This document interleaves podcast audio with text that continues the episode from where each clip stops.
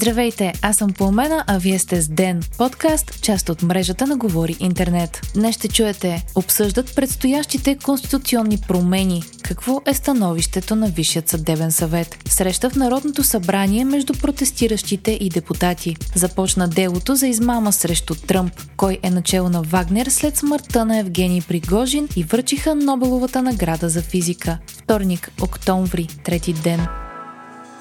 Както може би знаете, за ден предстоят промени. Надяваме се да направим подкаста по-приятен и по-полезен за вас и за това ви молим да попълните кратка анкета. Ще намерите в бележките под епизода. Благодарим!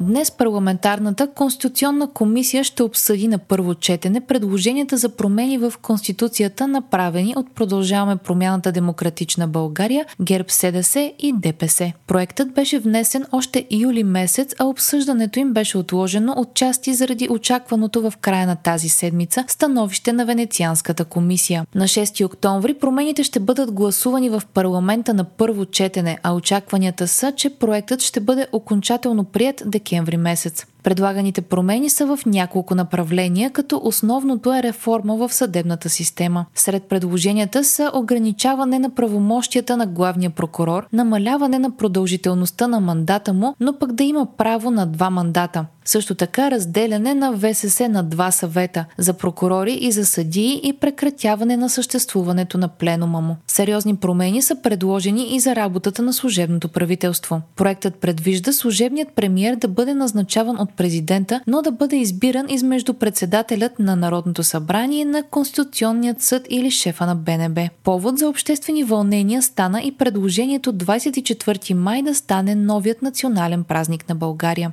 Стана ясно обаче, че тази идея няма да получи подкрепа от ГЕРБ и е малко вероятно да бъде приета. По информация на Дневник, настроенията у вносителите са, че ще има промени в текстовете, а част от предложенията ще отпаднат. Поправките в Конституцията трябва да преминат през три четения в Народното събрание и се очаква по тях да бъдат направени промени в хода на гласуванията. Основният текст беше внесен от Продължаваме промяната Демократична България, но ГЕРБ и ДПС вече са вкарали свои идеи, а според анализатори има сериозни шансове Продължаваме промяната Демократична България да се наложи да отстъпват и в следващите два месеца.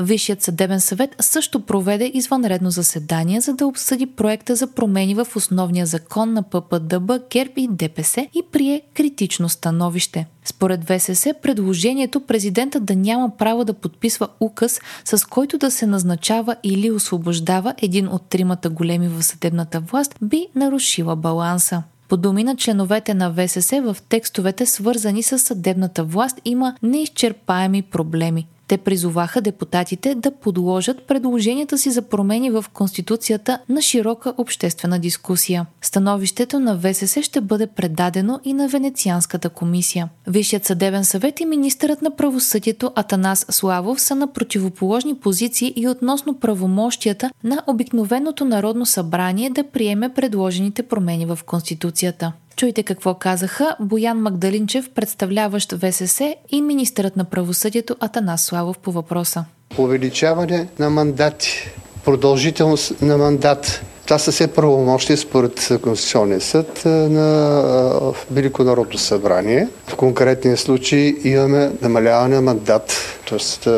Висшия съдебен съвет няма мандат, но членовете на съвета имат мандат. От 5 години се намалява на 4 години по проекта, който е заложен. Това е по-скоро оптимизация на функции, на правомощия на органи в рамките на съдебна власт, което според решение на Конституционния съд тълкователно 8 от 2005 година е допустимо да се извърши от обикновено Народно събрание. Както знаем, такива промени няколко пъти вече са извършвани. Днес се проведе извънредна среща между представители на протестиращите миньори и енергетици и депутати от всички парламентарно представени партии без БСП. На срещата присъстваха и премиерът Николай Денков и министърът на енергетиката Румен Радев. Тема на разговорите е енергийният преход в въглишните региони Стара Загора, Перник и Кюстендил, а основните притеснения на протестиращите са, че ще останат без работа, а страната ще остане без ток. Чуйте какво каза Любомир Спасов, изпълнителен директор на ТЕЦ Бобов дол. Ние освен тези централи и АЕЦа, друга базова мощност нямаме. Че ако спреме сега, както пише, до 30 година въглишните централи, това означава, че от 30 година трябва да спреме да гледаме телевизия вечер.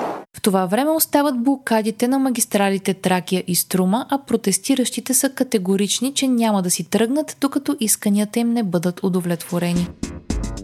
Започна делото срещу Доналд Тръмп за измама, съобщава New York Times. Бившият президент на САЩ се яви във Върховния съд на Нью Йорк в Манхатън, където главният прокурор на щата го обвинява, че е преувеличил за богатството си с милиарди долари, като е преминал от хипербола към измама. Според офиса на главният прокурор Тръмп, възрастните му синове и семейният им бизнес са преувеличили за богатството му с повече от 2 милиарда долара, за да осигурят благоприятни условия за заеми от банки. Тези обвинения са граждански, а не наказателни, т.е. дори да бъде признат за виновен, санкциите биха били финансови, а не затвор. Тръмп е изправен пред редица граждански и наказателни дела, докато в същият момент ще се кандидатира отново за президент на САЩ. Бившият държавен глава определи делото като лов на вещици и пред журналисти извън съдебната зала нападна персонално прокурора и съдията, като каза, че обвиненията са политически мотивирани.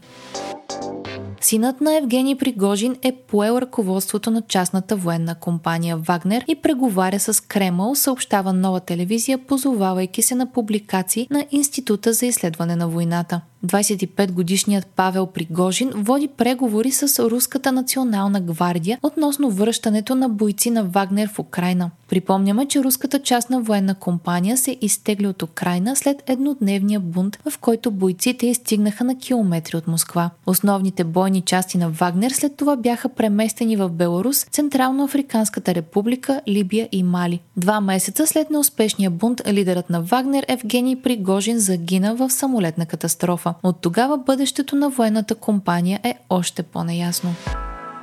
Връчиха Нобеловата награда за физика на учени, работили върху електроните – Експериментите, които Пьер Агустини, Ференц Граус и Ан Люилие са провели, са дали на човечеството нови инструменти за изследване на света на електроните вътре в атомите и молекулите. Работата им отваря вратата към разрешаването на фундаментални въпроси, като времевата скала на фотоелектричният ефект, за който Айнштайн получава Нобел през 1921 година, каза председателят на комисията по време на награждаването. Комисията допълни, експерименталните методи, върху които са работили изследователите, генерират атосекундни импулси на светлина, които се използват за изследване на динамиката на електроните в материята. Атосекунда е една милионна от една трилионна от секундата. Вие слушахте подкаста Ден, част от мрежата на Говори Интернет. Епизода подготвих аз, Пламена Крумова Петкова, а аудиомонтажа направи Антон Велев. Не изпускайте епизод на Ден, абонирайте се в Spotify, Apple iTunes или някое от другите подкаст приложения, които използвате.